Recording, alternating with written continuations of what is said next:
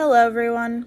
Back at it with yet another podcast, this time to discuss the mystery that is cognitive flow. You may be thinking, of course I know what it is. I can tell you now that I sure didn't. According to PositivePsychology.com, is it a state of deep concentration and TAC absor- absorption that makes a person feel one with an activity. Basically, you are so focused on what you're doing that you zone out. This is a great state to be in mind wise because your brain is activated and honed in on a specific task. In my day to day life, I find myself often in the opposite state wherein I am asking myself, why isn't time moving any faster? But when I do yoga, this is quite the opposite feeling.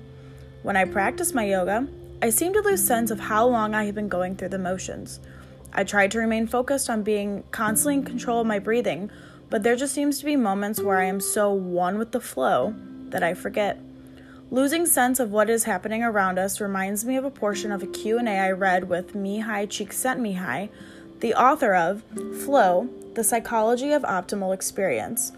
In this interview, one question he is asked is, what is flow experience and what does it have to do with motivation? His answer focuses on how once you're in the rhythm of what you're trying to accomplish, you are hyper aware of the goals and are receiving feedback as you go. I find that once I am practicing yoga, I experience this. I know what muscles react to certain stretches or my body limits when I'm focused and in the flow. If I am out of flow, I find I might actually injure myself or it is harder for me to understand my body's limits.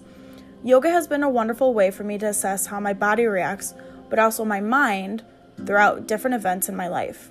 I'm really happy that I found when I yoga when I was younger, um, because I was exposed to it through an elementary school speech. Actually, the topic was to try something new. I was a big sport player when I was growing up, and one sport I had never tried was yoga. I asked my mom to sign me up, and the project and encouragement from my teacher and mom had me really excited about it.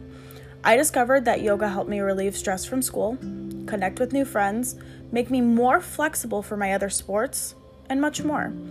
Being able to pick the topic I wanted to do also actually made me really excited about public speaking as I got older. Allowing students freedom of choice or relating projects to their life can also create cognitive flow in the classroom. For this module, one article I read was a response to flow in the classroom, and one of the related articles was Eight Tips for Fostering Flow in the Classroom by Jill Suttie.